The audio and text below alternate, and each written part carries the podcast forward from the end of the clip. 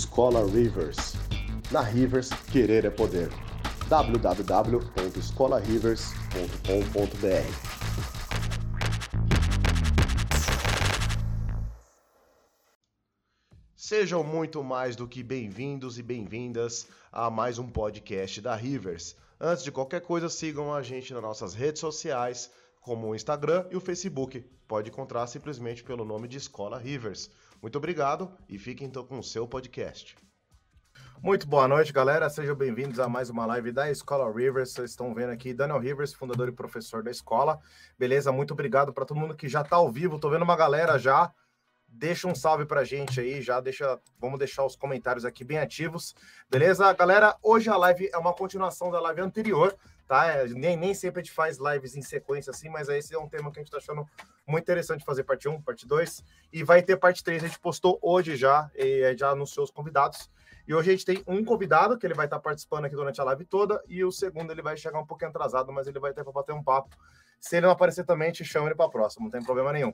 E jogo rápido, galera, ainda dá tempo de vocês se inscreverem nos dois cursos que acabaram de ser iniciados aí, que é o curso de arte para personagem, que é comigo, tá? Que é o curso Odyssey, o curso de personagem para games, personagem 3D, obviamente, tá? Que a gente utiliza Unreal, utiliza pipelines de ZBrush, pipeline também com Blender, Maya e por aí vai.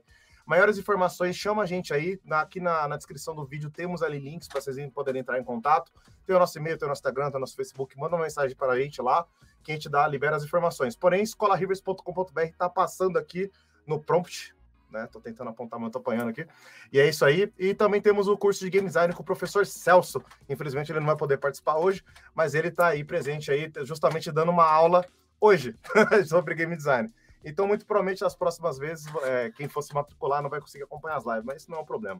Beleza? Ambas ficam gravadas, isso que é legal. Fala aí, Isabor. Fala, Raul. Beleza? Tranquilão, Rafael Lima, tranquilo, beleza.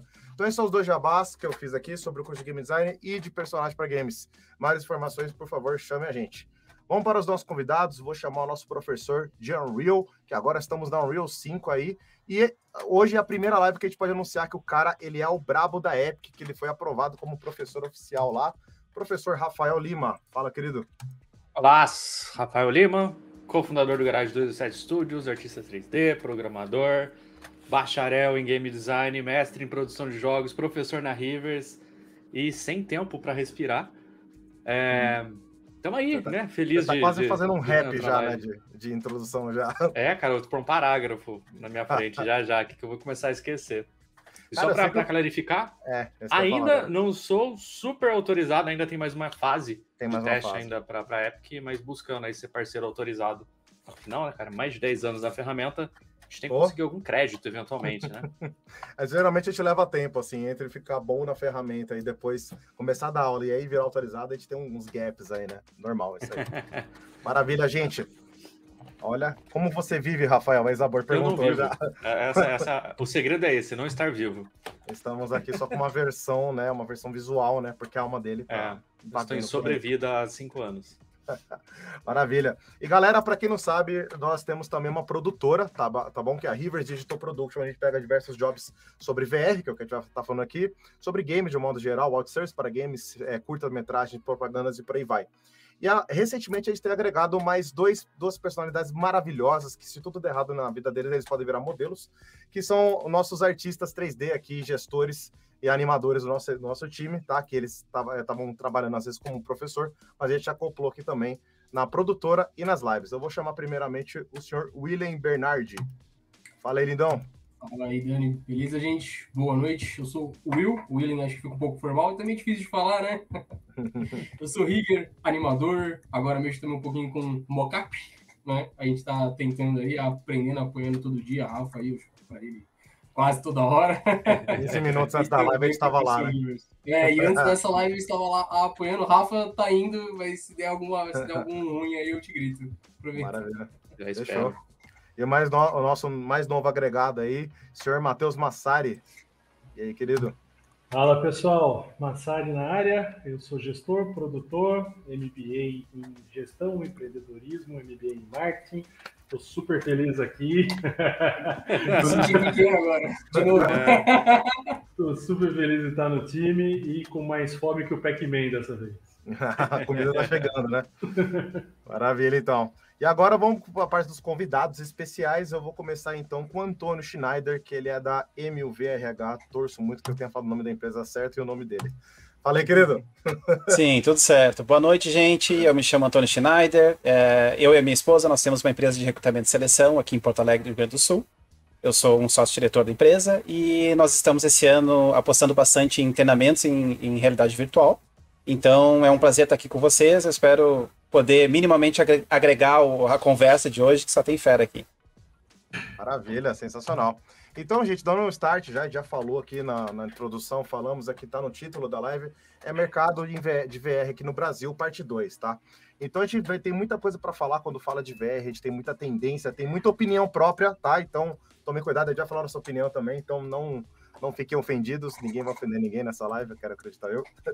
E é isso. E um ponto importante, galera, só para vocês entenderem o porquê dos meus convites aqui que eu faço, e aliás, agradeço, Antônio, por ter topado, porque justamente o Antônio, ele cuida muito, como ele é próprio disse, sobre a parte de recrutamento. E, isso aqui é a parte mais importante que tem para o pessoal que vem na live, né? Geralmente quem vem para cá é gente que quer ser recrutada, né? Então, Antônio, só para te dar o start, eu vou pedir para você dar o start falando por motivo da sua empresa, da onde você sentiu essa carência no mercado, geralmente nasce de uma necessidade. Você pode contar para a gente um pouquinho lá do começo, por que vocês tomaram essa decisão? Então, Daniel, o nosso carro-chefe, né, a nossa atividade principal aqui na empresa é o recrutamento, seleção e avaliação psicológica. Nós fazemos isso há quase 10 anos, né, onde a gente trabalha a nível nacional. Desde o início, a gente sempre focou muito no online, né, então nós atendemos clientes desde o interior da Bahia, Brasília, norte do país, então nós temos uma abrangência legal nesse sentido. Desde então, né, a gente sempre tem focado no recrutamento e seleção, mas eu tenho voltado muito a minha atenção para o VR nesses últimos 3 anos. Como todo mundo começa, eu acho que o primeiro contato acaba sendo com games e com entretenimento, mas no momento que eu botei aquilo na cara, não sei se a gente já vai falar um pouco sobre como a gente foi apresentado para o VR, qual foi o primeiro contato, mas desde o momento que a gente botou aquilo na cara, é uma sensação tão maluca que muita coisa vem pela cabeça e com o tempo de uso a gente vê as possibilidades dessa ferramenta. Então, a partir disso, né, dessa experiência que a gente já teve, a gente passou a esse ano investir na produção de treinamentos voltados para empresas de diversas áreas, onde nós vamos produzir determinadas situações ou eventos ali que podem acontecer dentro de uma empresa, especialmente eventos que podem ser até perigosos, né, ou até questão de técnico ali, você mexer num equipamento que pode quebrar ou se machucar, enfim. E a gente está focando nisso esse ano para começar a oferecer para as empresas, porque a gente também já trabalhou com treinamento, mas presencial era, né, aquele formato padrão. Então a gente vai, de fato, esse ano apostar em produção de VR para treinamento de empresa. Então é isso que a gente vai fazer esse ano. Muito bom falar disso aí. Recentemente a gente teve algumas experiências aí, né, sobre treinamento de funcionários, algum cargo específico dentro de alguma empresa, utilizando o VR, né? Eu só não sei se eu tô autorizado a falar, né? Então, prefiro não comentar quais são as empresas aí. É melhor não falar. São empresas grandes aí, né? Também é melhor não falar qual que é a área que elas atuam, que aí é um spoilerzão e aí eu tomo um processo. Já dá pra matar quem é a empresa. Muito bom. Muito bom. Pessoal aqui, quem tiver algum comentário para fazer, já pode ir fazendo. Eu tô com minhas perguntas anotadas já aqui. Bacana. Antônio, eu tenho uma pergunta. Você está falando da questão de treinamento, como é que está a aceitação, tanto das empresas para essa área de treinamento, via VR, e como é que está a afinidade do público em ser treinado nesse modelo? Como é que está isso? Certo. Essa questão... Desculpa, deu um barulho aqui na rua, mas essa questão é muito que a gente chama de trabalho de formiguinha, né? O VR, ele tem uma especificidade que você não consegue explicar como ele funciona sem fisicamente pegar aquele negócio e botar na cara da pessoa. Não tem como você mostrar um vídeo, um PowerPoint, você fazer entender isso aí. Então, o processo é justamente esse. Você tem que ir aos poucos, levando aos tomadores de decisão da empresa, colocar aquilo na cara deles e mostrar a imersão que o VR consegue fazer, que acho que é a única ferramenta que consegue fazer isso de fato. E trazer isso como uma ferramenta que possa agregar no sentido de retorno de investimento.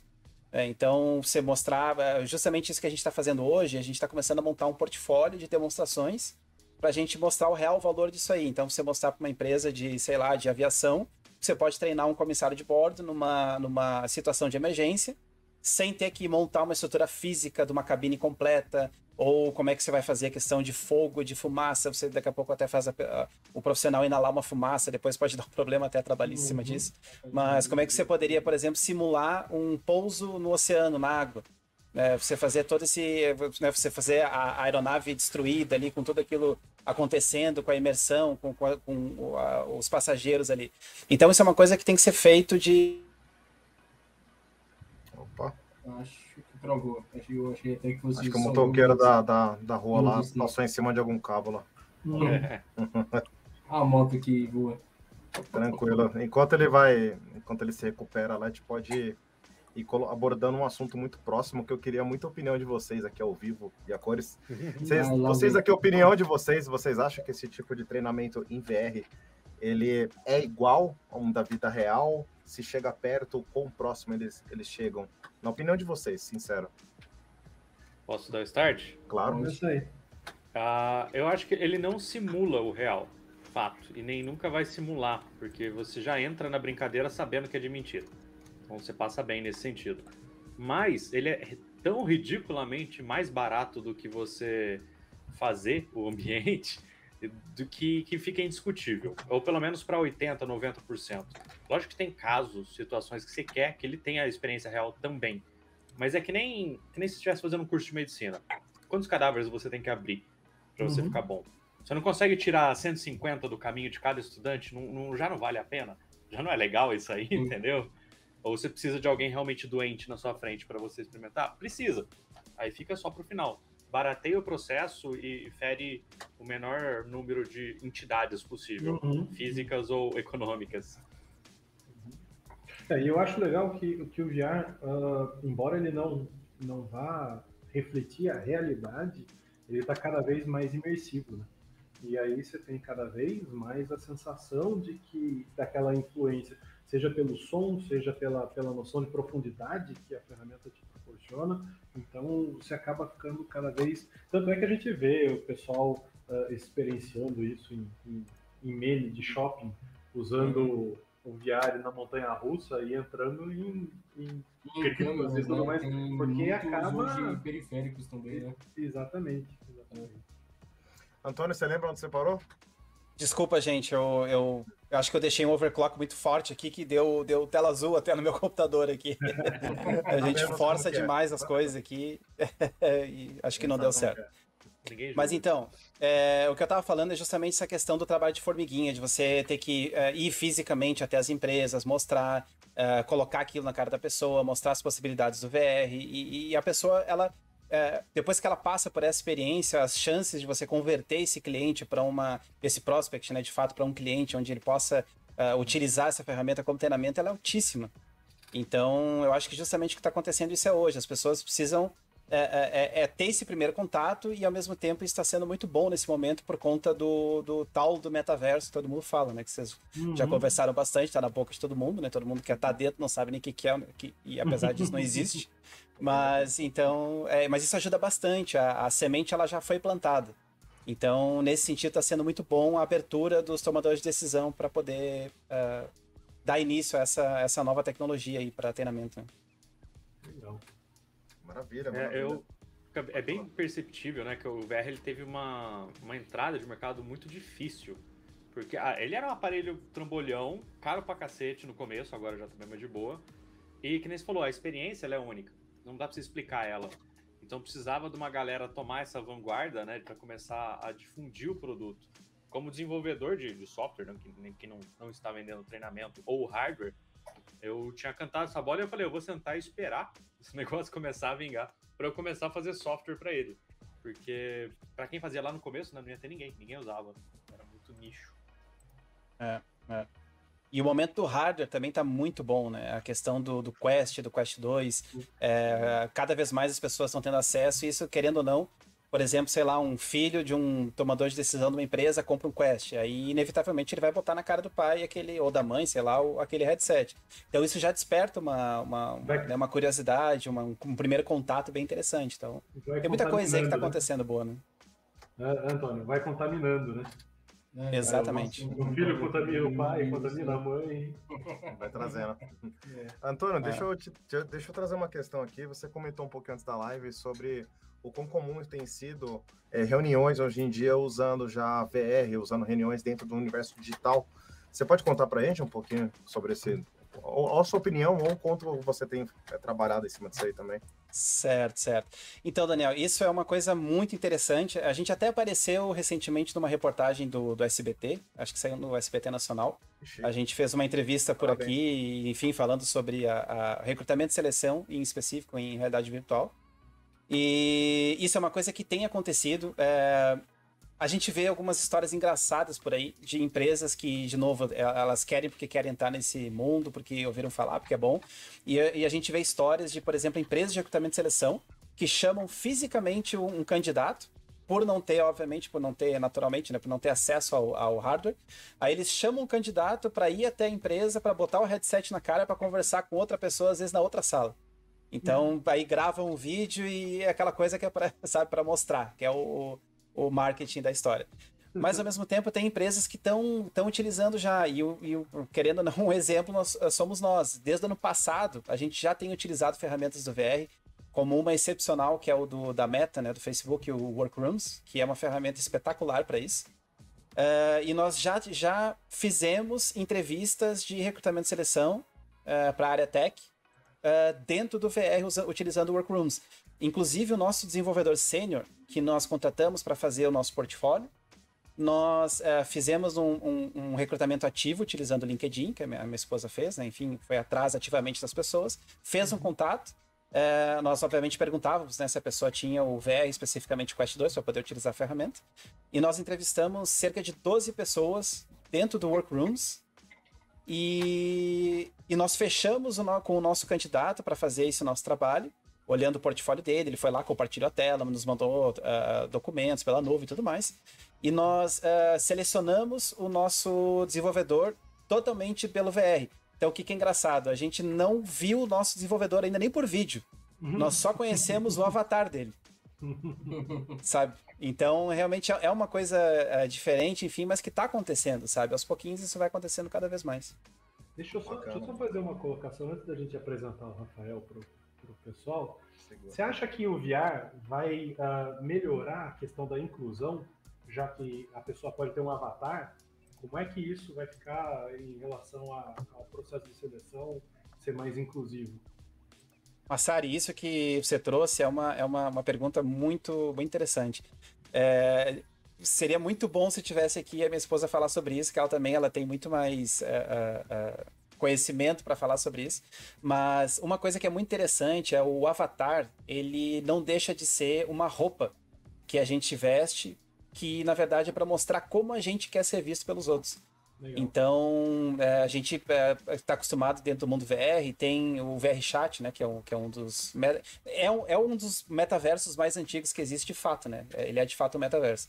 A gente sabe que existe um submundo lá no VRChat, onde as pessoas ficam lá horas olhando no espelho, elas ficam trocando de avatar, tem uns que gostam de ser cachorro, gato, outro é um objeto, alguma coisa. Então, isso no recrutamento e seleção também acontece muito, porque a pessoa ela tem total controle de como ela quer se apresentar. Não é uma chamada de vídeo onde ela vai, sei lá, ela vai cuidar o fundo, ela vai arrumar o fundo e vai vestir uma roupa que ela acha legal para se apresentar, porque tudo isso é avaliado por um profissional de recrutamento. Como você se apresenta, né? Se você tá com, sei lá, se tá com um decote, ou se tá com uma camisa assim, assado, se tá com acessórios, enfim, tudo isso é avaliado de uma maneira boa ou de uma maneira ruim, dependendo da situação. Claro. E no avatar você tem 100% do controle, né? Você pode ser o que você quiser, obviamente uma coisa mais séria, você não vai se apresentar como um gato, como um sapo, alguma coisa assim, né? Então, mas é muito interessante isso, porque você consegue ter 100% do controle de como você quer ser visto por outra pessoa. Então é bem interessante isso. Maravilha. Bacana. Deixa eu trazer aqui o nosso último convidado, Rafael Ferrari. Fala aí, querido. Fala, pessoal. Desculpa o atraso. Vocês estão ouvindo o seu microfone? Estão ouvindo. Tá ouvindo? Desculpa o atraso aí de novo e obrigado por Tá de boa. Cara, faz uma apresentaçãozinha sua aí, cara, por favor. O que é Scorfish? Manda aí. Opa, falar rapidamente um pouquinho sobre mim, um pouquinho sobre a empresa. Eu trabalho no mercado de jogos há, acho que agora são 16 anos, mais ou menos.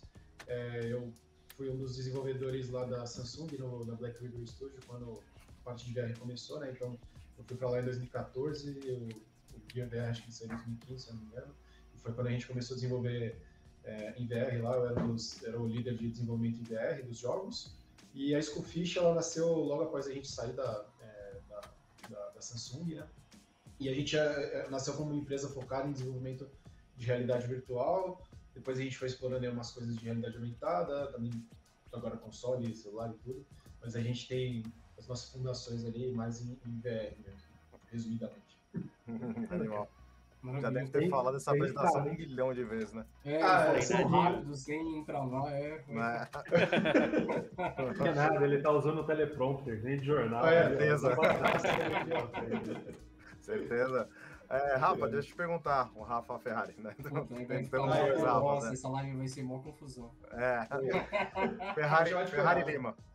Ferrari, então, perguntinha, cara, eu tenho acompanhado muito, eu vou colocar aqui na tela daqui a pouco alguns cases seus, aliás, parabéns, eu acompanho muito o seu trampo aí, te admiro pra caramba faz tempo.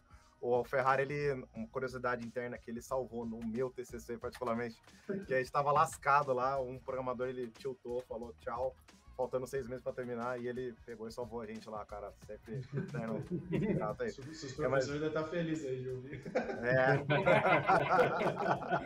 Eu acho que a gente precisa dividir o diploma do Daniel entre a gente. Exatamente. Seria justo. Então, Rafa, deixa eu perguntar, vocês têm pego também job para cliente ou vocês estão focando só em cases da Scorfish mesmo? Nesses últimos 2 anos, assim, desde que a pandemia começou, mais ou menos, a gente tem focado mais nos nossos projetos, tanto em investimento ali de edital, algumas coisas assim, e uma coisa ou outra de cliente dos Estados Unidos, porque a gente aproveitou ali o dólar, né? Maravilhoso, que estava bem alto, então algumas coisas ali a gente aproveitou do dólar e tal, mas a gente tentou ao máximo, assim, não pegar nada de cliente, sabe, assim, tentar focar nas coisas que a gente ia fazer. A gente acredita que, a gente teve a Lila, né, a Lila ali que tava passando o nosso primeiro principal IP e tal, tem algumas outras, a gente acredita que tem que criar um produto, então criar um produto melhor e tal agora, né, tem algumas coisas para sair, a gente focou bastante em coisas que a gente tá fazendo nossas mesmo, assim. Entendi. E só uma última pergunta antes de eu voltar para a roda aqui. Uma curiosidade que eu tenho para todo mundo que eu sei que está sempre trabalhando para clientes e de repente quer começar a fazer jogos ou já está fazendo os seus próprios, eu tenho um flip doloroso uma hora, né? Então uma hora você vai ter que negar algum job, né? Tipo, a gente teve aqui nos últimos bate-papos o Júnior Cecílio da Geekster Games, e ele soltou muito isso aí, né? Que ele teve que falar um não para uma empresa enorme lá, foi dolorido, doeu, você escorre uma lágrima, mas se você quer que que o seu repertório seja completo com cases da empresa, né? Você tem que dar esse flip. Foi doloroso esse flip para vocês aí, cara? Eu acho que foi, assim, no começo, a gente tem mais ou menos 6 anos de empresa, né? Foi em 2016, ali, 5 anos e meio. Então, no começo, eu não falava não para nenhuma empresa, assim, a gente tentava pegar para todas. E aí a gente viu o quão fez mal para todo mundo, assim, na verdade. Eu achei que, ia ser massa, porque a gente ia fazer um monte de dinheiro, ia conseguir ter uma equipe massa, não sei o quê. Só que todo mundo ficou estressado porque era um projeto atrás do outro e não eram projetos que a gente, sim, se identificava tanto, né? Às vezes era, né? Teve projetos de cliente bem legais assim, que a gente fez. Mas aí chegou um momento que o primeiro não dói, mas aí o 10º não já não dói mais. Sabe? Você já sabe que você tá negando ali. Aí foi mais e a receita foi boa, porque o que tem de premiação na Scorfish... Você viu só? Bacana, hein? Obrigado. Animal. Animal mesmo, parabéns. A gente fez uma excursão em 2018, eu acho, quando era escola física, a gente colou lá no estúdio do Rafa. Eu acho que o Lima chegou a colar lá também, né? É verdade. Né? Então, fez uma excursãozinha, foi uns 10, 12 alunos, coisa assim. Até que o Rafa tinha medo lá, o Ferrari perguntou, pô, mas quantos alunos são? O estúdio não é tão grande assim. A gente é muito simples, né? É pequenininho ali.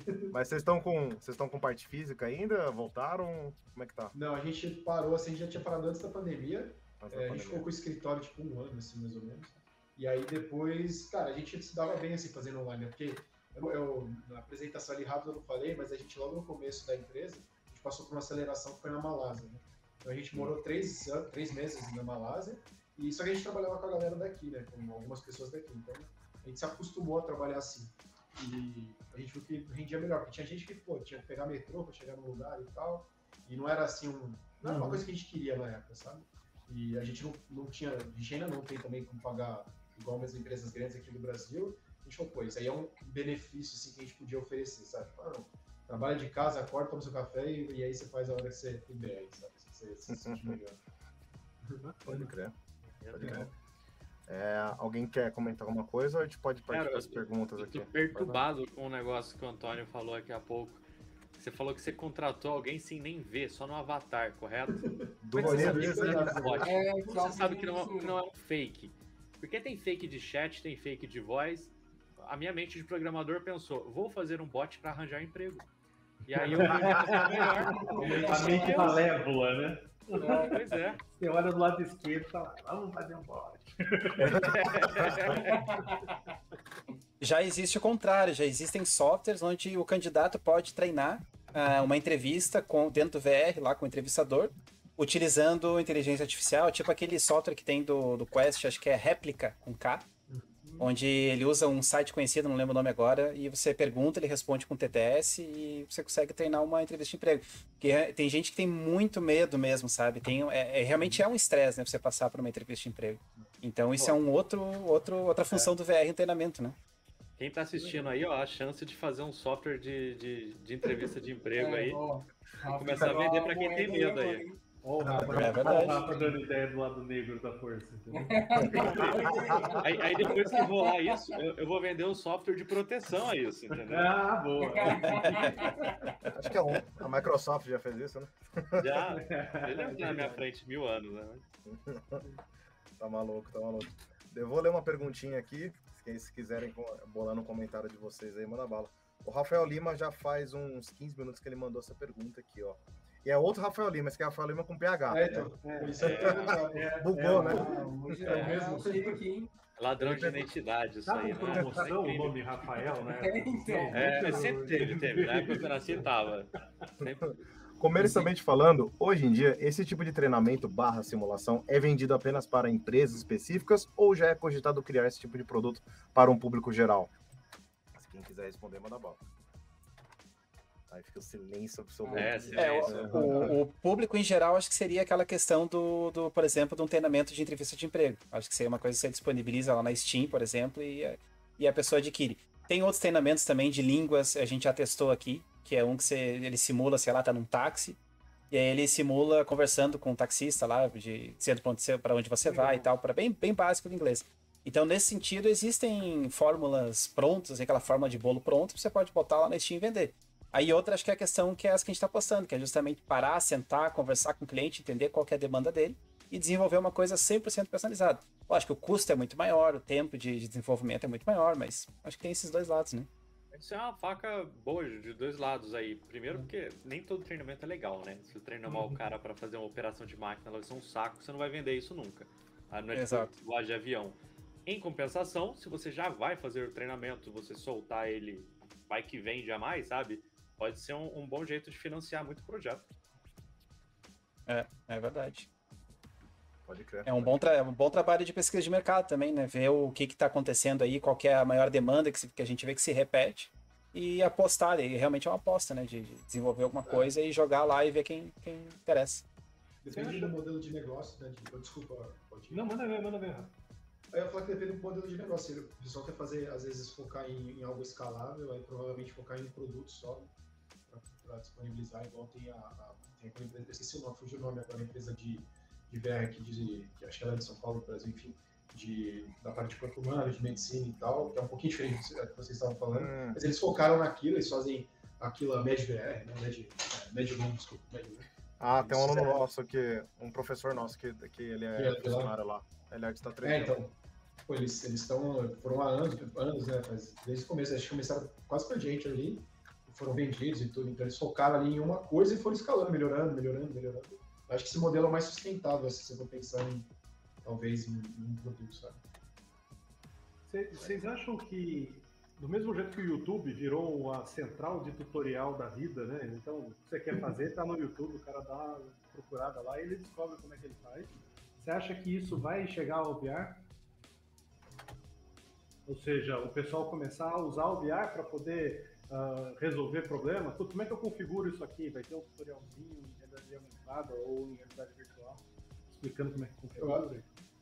Eu acho que depende do software, assim, do hardware, desculpa. Se um dia eles conseguirem, se você conseguir usar igual um óculos que vocês estão usando aí e tal, aí eu acho que tem potencial, mas particularmente eu acredito que hoje não, porque é muito, pra mim, assim, quando eu vou usar, sei lá, meio trambolho, assim, pra você usar, colocar, não é tão prático, né? No YouTube você digita em 10 segundos você já sabe o que você tem, no outro você tem que fazer parte da sua rotina. É, eu acho que tem essa barreira ainda. É, eu posso dar um exemplo também de um amigo meu, ele é piloto, né, de uma das grandes companhias aí, ele atualmente ele voa aquela aeronave ATR, aquela turbohélice, né, e ele está partindo agora para homologação para o Airbus A320. Eu justamente, foi por um acaso, a gente tem conversado bastante, eu sugeri para ele um computador, que é o mesmo que eu até comprei recentemente, um Alienware, enfim, que ele estava sem hardware de PC. Justamente, ele tem, obviamente, também comprou um Quest 2 e justamente ele quer usar o Flight Simulator para treinar o Airbus A320 e ele me falou assim com uma certeza, ele falou bem coloquial, cara, eu vou estar muito à frente dos meus colegas ou dos meus concorrentes, porque eu vou sentar na aeronave, eu vou saber a distância física dos botões, eu vou saber como me posicionar, sabe, para onde que eu tenho que olhar quando tiver acontecendo alguma coisa. Ele falou, realmente, eu vou estar muito à frente dos meus concorrentes, digamos assim, que vão estar disputando essa homologação. Então, já tem gente que já está vendo valor nisso e tá, lógico, é uma fatia minúscula do que ainda vai ter por aí, né? Mas já está acontecendo isso aos poucos. Vocês acham que o VR, ele toma uma parcela do universo em termos de interface? Porque o metaverso, quando eles entram com esse papo e tal, eles estão vendendo como se todo mundo fosse ter um VR em casa e fosse utilizar o tempo todo. Mas vocês acham que ele substitui a interface que a gente tem, do tipo o computador fez um monte de coisa, ou ele nicha? Porque eu vejo muito bem a aplicação em treinamento físico, que ele falou distância e tal, aí não tem como substituir. Mas para 80%, 90% das ações do dia, tipo mexer na tabela, sabe, tipo mandar um e-mail ou uma mensagem de voz, você não precisa de um VR, né? Eu acho que divide, assim, eu não consigo imaginar substituindo de vez, sabe, assim, aposentando, né, o computador, né? Pelo menos eu não consigo imaginar ainda, né? Apesar que você tem ali como colocar os desktops virtuais e tudo mais, mas não é, eu acho que não é tão confortável ainda assim, né, nesse ponto, que você passa horas e horas ali pra fazer uma tabela, igual você diz. Mas vocês acham que pode chegar num, tipo, ponto que a gente vai ficar lá dentro 24 horas? Como se fosse, sei lá, um plug, assim. Coloca aqui na têmpora, pronto. Vou ficar ligado 24 horas. Senti uma homenagem ao Black Mirror, né? Olha, eu não sei se eu posso estar viajando muito, mas eu tenho a plena consciência que o fim das telas estão chegando, e ela está bem mais próxima que a gente pensa. Pensando em realidade aumentada, óbvio que não é com esse hardware que a gente tem hoje, não é com o Quest, não é com os óculos que a gente tem hoje, mas questão de 5, 10 anos, eu acredito plenamente no fim das telas.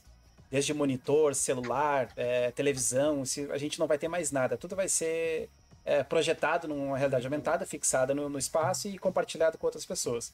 E ainda assim eu penso que o VR está andando no mesmo caminho do celular, só que de uma maneira muito mais acelerada.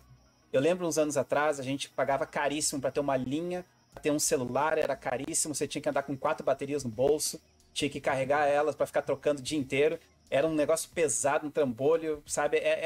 A evolução ela é natural, e o VR a gente está vendo um absurdo de como isso está evoluindo.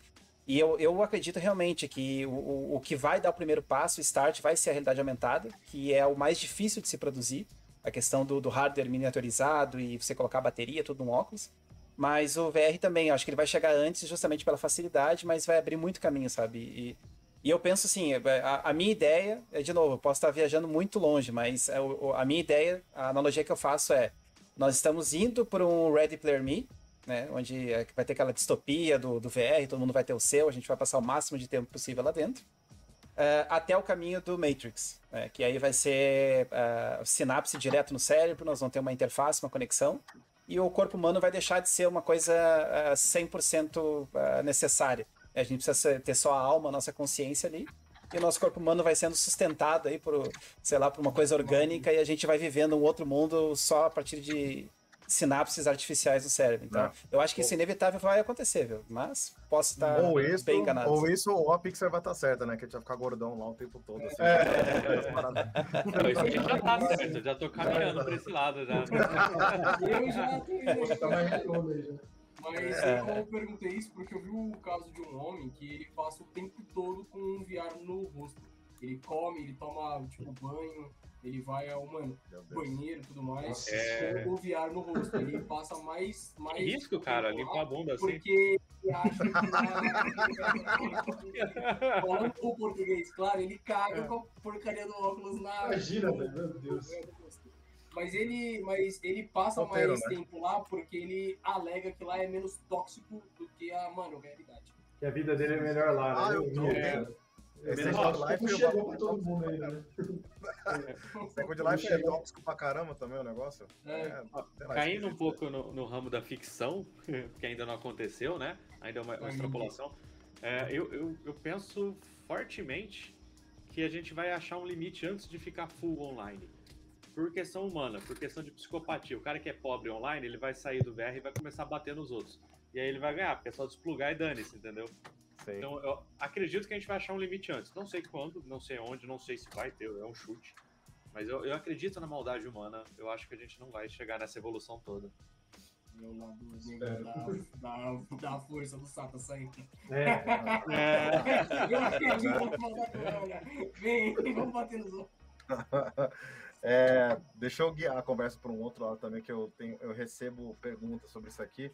E eu sei que o network sempre, ele é um ponto muito forte em qualquer área, né? Se a gente trocar o assunto aqui de 3D e ir para 2D, for de games, for para cinema, tal, o network sempre é um assunto muito importante. E vocês podem me corrigir se eu for falando besteira, vocês estão no mercado de VR há mais tempo que eu. Eu entrei no VR em 2014 com o projeto Polaris, que é da WebCore Games, que é aquele para quem tem medo de avião, né? Fobia de avião e tal. É bem legal, né? Então foi 2014, foi com o Teoli, inclusive ele fazendo a trilha sonora lá, te ajudei nos 3D. Foi meu primeiro projeto, né? O seu foi quando, Rafa? Você falou já aqui na introdução, mas eu tenho perda de memória recente. De VR, né? Você falou? De VR, Aí em 2014, foi lá quando ele tava na Samsung. Foi pra Samsung, pode crer. E eu sinto muito que o mercado de VR, é um ido pra caramba, assim, em termos de network. É uma indicação atrás da outra. Se você, por exemplo, eu que sou de 3D, sempre fui assim, quicando de empresa para empresa. Assim, pô, ele faz 3D e tal. Mas isso é dentro da minha caverninha de 3D, né? Aí eu queria saber de vocês em termos de business, se vocês sentem que também o mercado aqui brasileiro é unido mesmo, como eu percebo. Cara, eu acho que é assim. Pelo menos a galera que eu conheço de VR, assim, e tal, eles são bastante unidos. Mesmo tem galera que eu conheço que eu não tenho tanto contato. E mesmo assim o pessoal me indica para coisas, sempre tá disposto, sabe? Eu nunca com nenhuma pessoa eu sofri nenhum problema, sabe? Assim, do cara querer roubar o trampo, mas nunca foi nada disso, sabe? Então a galera é bem tranquila, pelo menos até onde eu sei. E você, Antônio, o que você acha disso? Ele até multou porque ele tinha uma opinião muito tóxica, assim, eu tô zoando.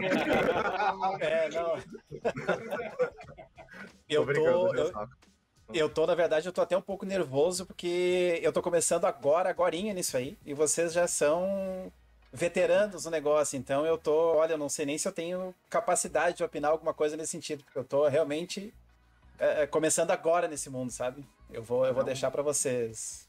E o que você sente desse início? Como é que você sente? Você acha que é um mercado unido, desunido, competitivo, colaborativo? O que você sente dessa experiência que tá chegando agora? Não quero me comprometer. Não posso negar nem confirmar. Eu concordo 100% com vocês, no sentido de... É questão de mercado, né? Quanto menos gente tem fazendo aquela coisa bem feita, ou específica, ou um profissional que tem uma capacidade específica para produzir alguma coisa, quanto menos gente tiver, menos a competição vai ser, no sentido de vai ter muito trabalho para todo mundo. Então é natural que não tenha essa competição, essa briga, essa situação que vocês falaram. Eu acho que é perfeito isso aí. E o mercado é muito carente ainda. Eu vejo que ele é muito carente nesse sentido de profissionais, de modelagem 3D, de animações, de tudo, exatamente isso que vocês fazem. Eu acho que até em todas as pesquisas que a gente faz, né, de futuras oportunidades de emprego, de carreiras do futuro, modelador 3D e artista 3D tá sempre lá em cima, porque é inevitável com a digitalização das coisas que estão acontecendo, do metaverso, que todo mundo adora falar. É uma carreira que não tem volta, viu? E é muito carente de mercado, até por experiência nossa de recrutamento. A gente também trabalha com vagas techs e cada vez está ficando mais difícil encontrar profissionais capazes. Era a minha próxima pergunta. Capazes.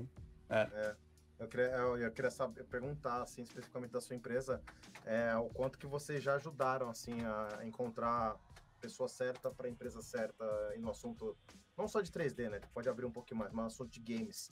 Quanto que você já contribuiu para isso? Você tem alguma coisa interessante para falar? Lembre-se que a galera que tá vendo, aqui tem uma galera que tá online e tem muita gente que tá começando. E eu tenho muito público aqui também da escola, que é uma galera que já trabalha, sei lá, 10, 20 anos no mercado e quer migrar. Aliás, ultimamente tá sendo mais comum do que gente que tá, sei lá, com 16 anos querendo começar, né? Então, se você tem algum caso interessante para passar pra gente sobre isso aí? Daniel, caso de vagas em específico relacionadas a games, eu vou ser bem sincero, a gente não trabalhou ainda, mas a gente já fez bastante vagas relacionadas à tecnologia, desde programadores, de back-end, front-end, de redes físicas e tudo que você imaginar de vagas techs a gente já trabalhou. E eu acho que anda muito nesse sentido dos games também. Eu acho que talvez seja um pouco mais fácil do que trabalhar com vagas de games, porque é mais nichado ainda, tem menos profissionais ainda. Então, por experiência dessas vagas mais generalistas relacionadas à tecnologia, é bem complicado trabalhar no sentido de profissionais, questão de capacitação. O profissional hoje que trabalha com TI, ele literalmente escolhe onde ele quer trabalhar, como ele quer trabalhar e com quem ele quer trabalhar, sabe? A gente já teve casos até de candidatos que a gente estava entrevistando, que ele, na verdade, foi entrevistador. Ele sentou de frente com a entrevistadora e ela se apresentou, falou um pouquinho. Ele fez duas perguntas e tipo, eu trabalho remoto em casa, vou ganhar quanto? E já interrompe, ó, eu vou interromper por aqui a entrevista. Sabe? Já encerrou a entrevista por ali. Não é a entrevistadora que viu que ele não estava dentro né, das atividades que a gente estava procurando. E ele interrompeu a entrevista e finalizou. Então, é mais ou menos isso, sabe? Principalmente aqui no Sul, né, a gente sabe que a força mesmo está em São Paulo e está em outros estados, né, enfim, que tem maior concentração desses profissionais, mas é complicado. Então, mas games a gente não trabalhou e realmente deve ser muito mais difícil, isso eu tenho certeza. Mas 3D você já trabalhou já? Alguém de 3D? Você comentou antes aí. 3D, a gente contratou um desenvolvedor para os nossos projetos, né, para a nossa construção do portfólio, né? Então, isso não foi tão complicado como a gente pensava nesse sentido, porque a gente foi direto no profissional que trabalha com VR, que tem o dispositivo e que se dispôs a conversar no VR. Só com esses pré-requisitos a gente conseguiu quase chegar à pessoa certa, até porque a gente tem o LinkedIn, aquele pago, que a gente consegue chegar até a pessoa, enfim. Então foi feita muita busca e muito recrutamento ativo antes para chegar nessas pessoas. Então, como a gente chegou na pessoa muito certa, assim, e foi um trabalho que também a gente está fazendo por PJ, então a pessoa poderia continuar trabalhando na empresa dela, enfim. Então foi um pouco mais fácil, mas acho que começar do zero, sem focar tanto e sem nichar tanto na questão VR, eu acho que é bem complicado. O 3D, no máximo que a gente fez, foi para escritório de arquitetura, né? Aquele pessoal que faz os mockups, as maquetes virtuais, esse tipo de coisa, e não foi tão complicado também, mas games a gente não trabalhou ainda.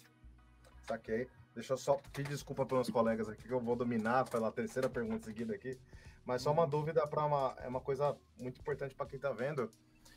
O que você acha essencial para uma pessoa ficar atenta na hora de uma entrevista de emprego, tanto para 3D, tanto para... Enfim, acho que a nossa área que é mais tecnológica, mas você teria alguma dica assim específica assim para contar para alguém e passar? Não, de novo. De gatinho. Não, de novo, gente.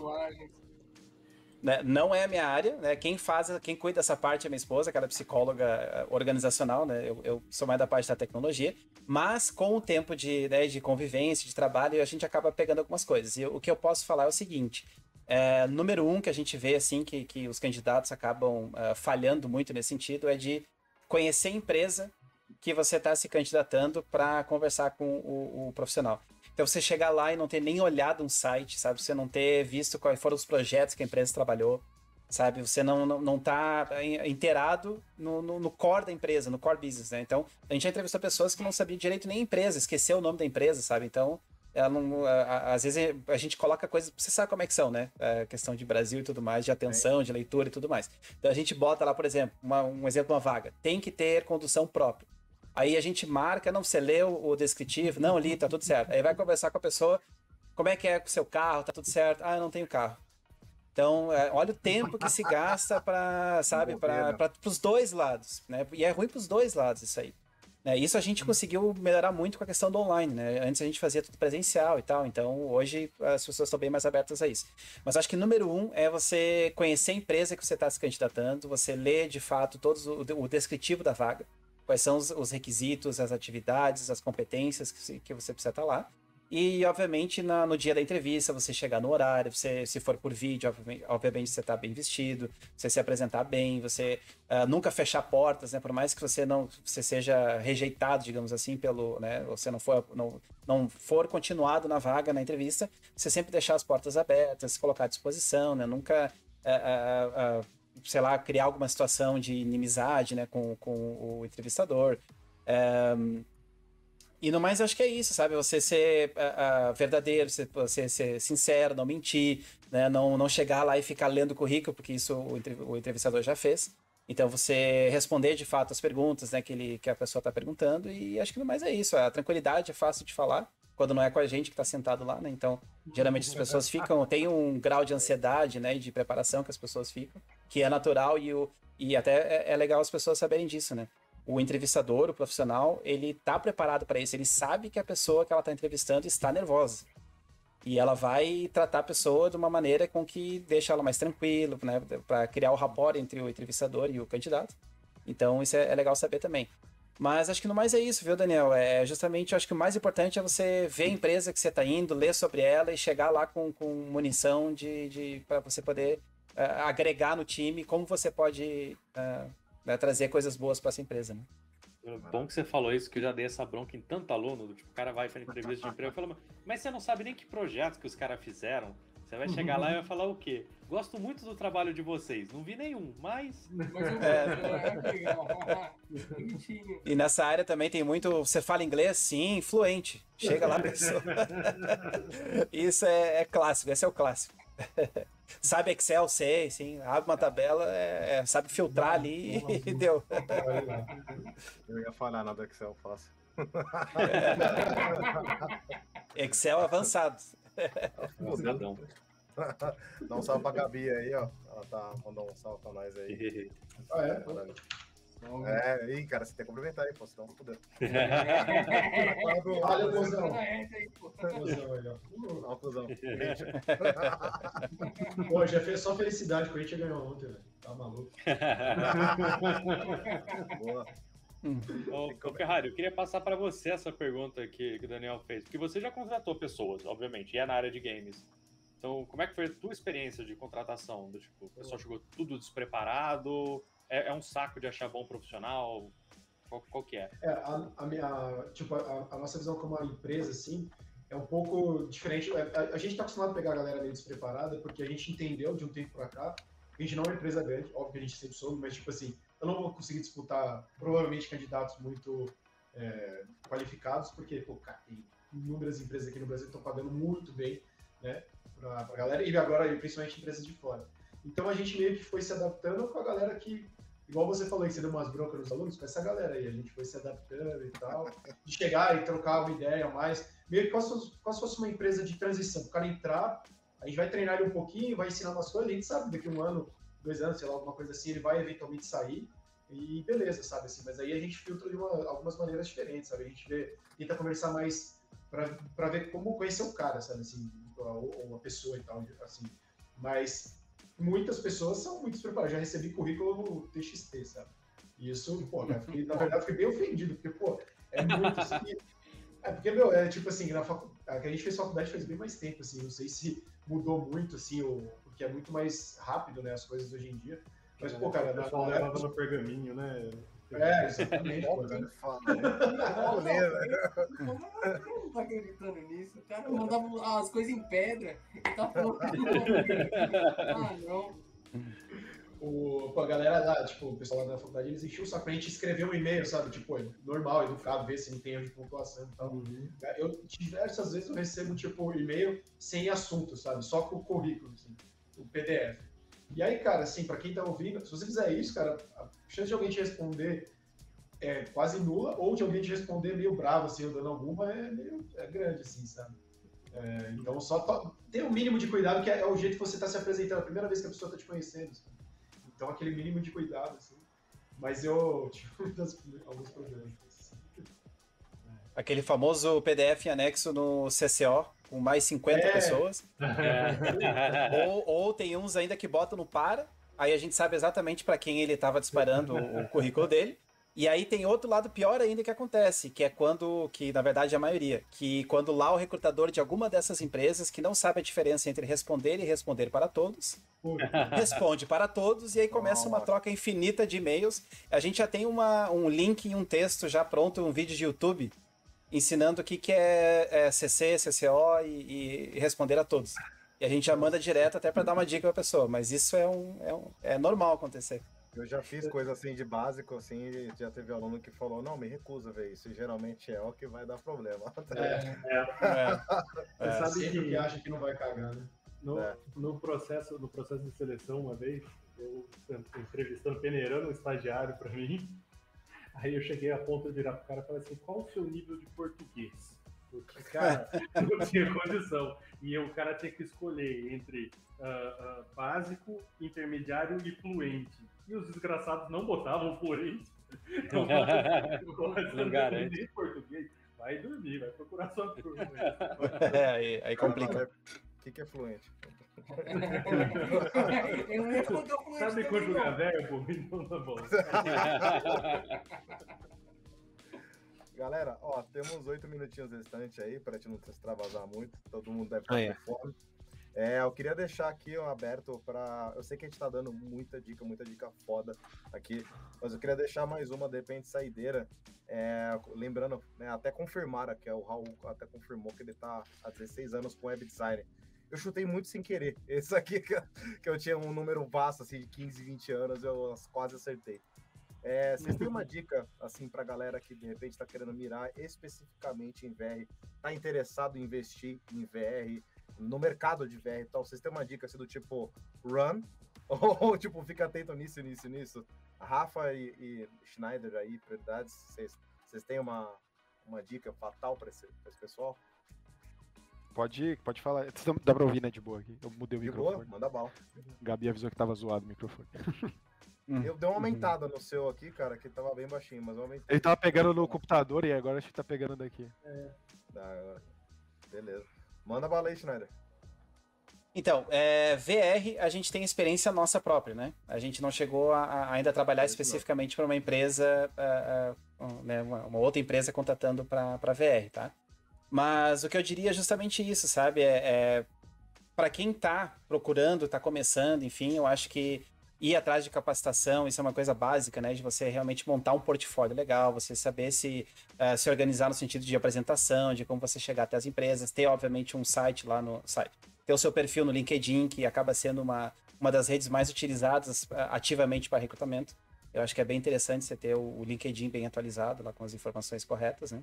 Portfólio bacana.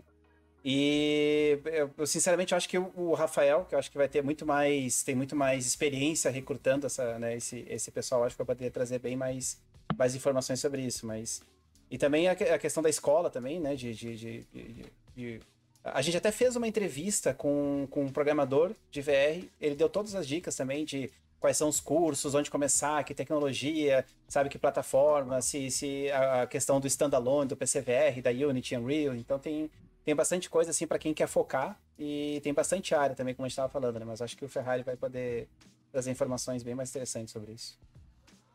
Cara, o que eu diria assim, acho que até em algum momento serve para geral assim de jogos, que é, se você não tem nenhuma experiência, procure fazer um jogo nem que seja muito simples, abre, sei lá, Unity, Unreal aí, ou tem vários cursos aí do Rivers, mas abre lá e faz o jogo mais simples que você puder, e termina ele, mesmo que ele fica feio, ruim, etc, termina. Aí depois você faz o próximo, e assim você monta o seu portfólio, assim, não tenha medo de... Não cometa o erro, eu diria, de ficar para sempre no mesmo jogo, para você nunca terminar, sabe?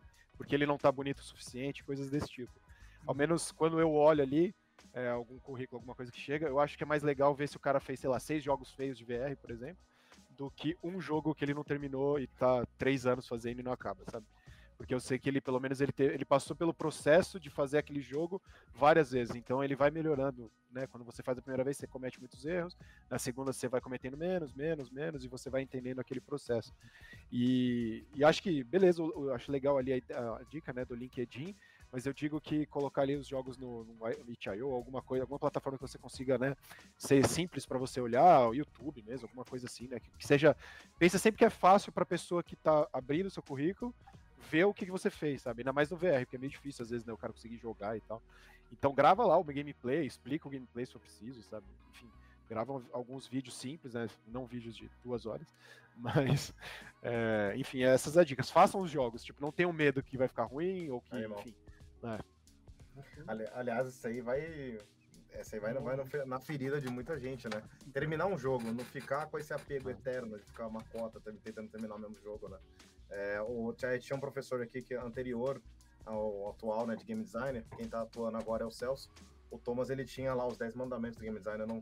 Desculpa, Thomas, eu não vou saber qual que é, se é o quinto ou sexto aí, mas ele falava a lei do desapego, assim, se desapegue, né? Se você achou o projeto ruim, termina. Né, no contexto aqui dessa dica do Rafa, na verdade, termine para você passar pelo processo, né, pela experiência de terminar ele mesmo. No mercado de games é extremamente valioso você bater o sininho de ter entregue algo, porque tem muita gente que entende parte do processo. E quando você vai trazer para a equipe, você quer alguém que sobreviveu o processo. Eu não preciso nem entender tudo isso é bom, mas o fato dele sobreviver e chegar no final vale bem. E compromisso é um negócio raro, valioso. E quando você começa a pôr os títulos ali, fiz um jogo, 2 jogos, lancei não sei aonde, ou até coisas que tecnicamente nem vão ser o decisivo, tipo uma faculdade, mas o fato de mostrar que você passou 4 anos tentando é um sinal de compromisso. É do tipo, ok, o cara ele falou que vai fazer A, ele faz A. Eu não preciso ter medo disso. Isso vale pra caramba pra quem tá contratando. Vale muito. Com certeza. Tem uma última perguntinha aqui de saideira que o Yuri Ramos mandou assim, ó. O que acontece ao mandar um jogo em VR para uma Game Jam e os avaliadores não estiverem prontos para avaliar um jogo em VR? Eu acho que a Game Jam tá errada, né? Perdeu. Você fica de olho nas regras, geralmente eles habilitam lá essa opção, porque eles têm ali as regrinhas certinho. Então, se você mandar um jogo de VR que eles não tenham respondendo sua pergunta, provavelmente você mandou para o lugar errado, né? Pela Game Jam errada. Tem uma chance. Maravilha. Gente, chegamos aqui ao fim. Maravilha. Muito obrigado primeiramente aos nossos convidados aí, nosso time de bate-papo toda quarta-feira aí, uma quarta sim, uma quarta não, né? Muito obrigado de verdade. Uma excelente noite a todos aí, gente. Fica o convite aí para o dia 11 de maio. Vai ter um bate-papo de mercados em VR parte 3 aqui no Brasil. Tá bom? Gente, é isso. Deixa o like, se inscreve. Vejo vocês na próxima. Obrigado, gente. Boa noite. Valeu, boa noite. Valeu.